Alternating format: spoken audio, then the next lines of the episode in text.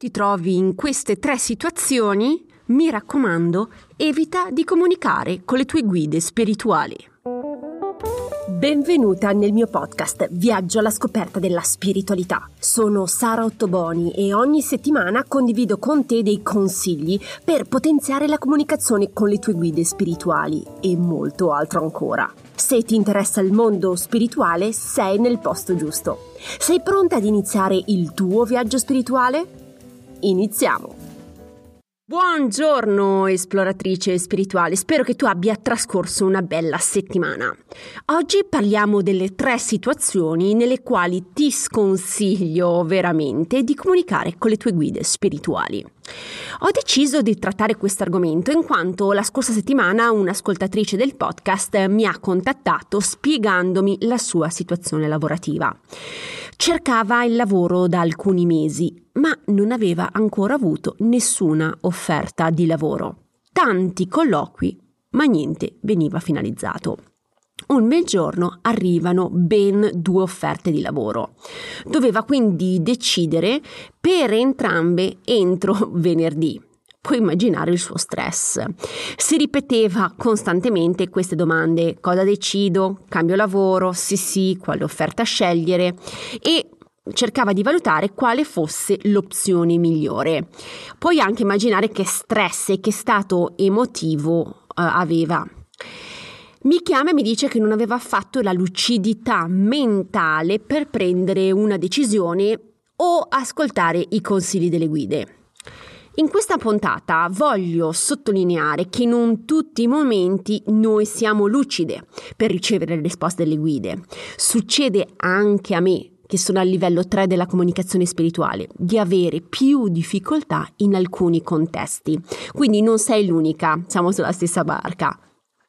Ora ti elenco i tre contesti nei quali potresti trovarti eh, in difficoltà a ricevere dei messaggi dalle guide a causa di questa mancanza di lucidità. Allora, la prima situazione è quando sei malata. Anche se hai un semplice raffreddore, la tua situazione fisica altera la connessione con le guide. La tua lucidità spirituale quindi diminuisce anche con un semplice raffreddore.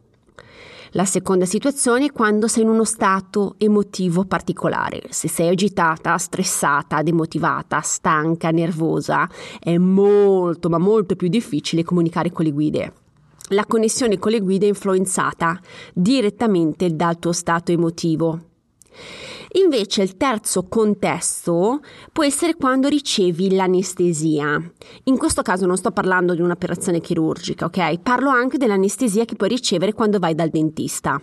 Io due settimane fa sono andata a fare la pulizia dei denti e mi sono assicurata di non avere alcune eh, e nessune consulenze nelle tre ore successive, in quanto sapevo che avrei ricevuto l'anestesia ok? Quindi, ma perché io ti, eh, ti parlo oggi di questo e voglio sottolineare queste tre situazioni? Perché in queste circostanze sei meno performante e potresti in questi contesti dubitare delle tue capacità.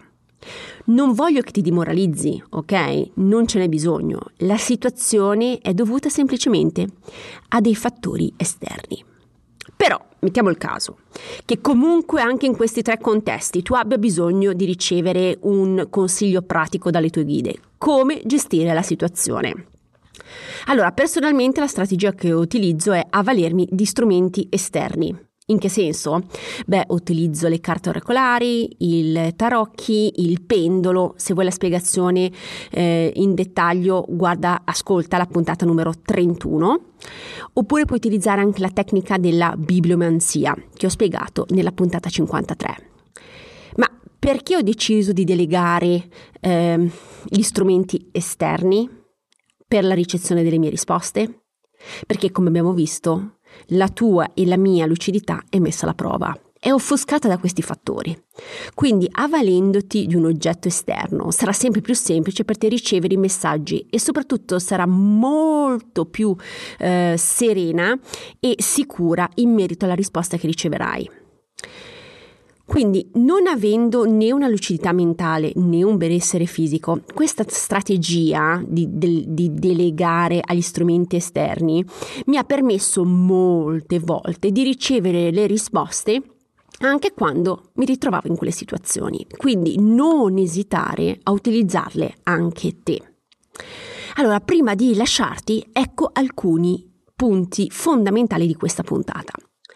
Le tue capacità comunicative diminuiscono in tre contesti precisi. Quando sei sotto anestesia, anche lieve, se sei malata, oppure se sei in uno stato emotivo particolare, la comunicazione con le guide è notevolmente messa alla prova. Se desideri ottenere dei consigli in questi tre contesti, utilizza degli strumenti esterni come la bibliomanzia, le carte oracolari, i tarocchi, il pendolo, ok?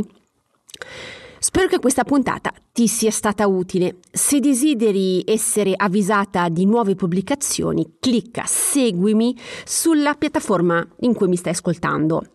Non dimenticare di valutare il podcast con le stelline, il gioco è fatto in 10 secondi. Se vuoi condividere la tua esperienza con me, lo sai che mi puoi contattare privatamente su Instagram o tramite email. Le informazioni le trovi nella didascalia della puntata. Se desideri invece ricevere del materiale esclusivo, iscriviti alla newsletter mensile. Anche qui il link lo trovi nella didascalia. Ti ringrazio per la tua attenzione e ti auguro di trascorrere una bellissima settimana e noi ci sentiamo martedì prossimo. Un abbraccio, ciao!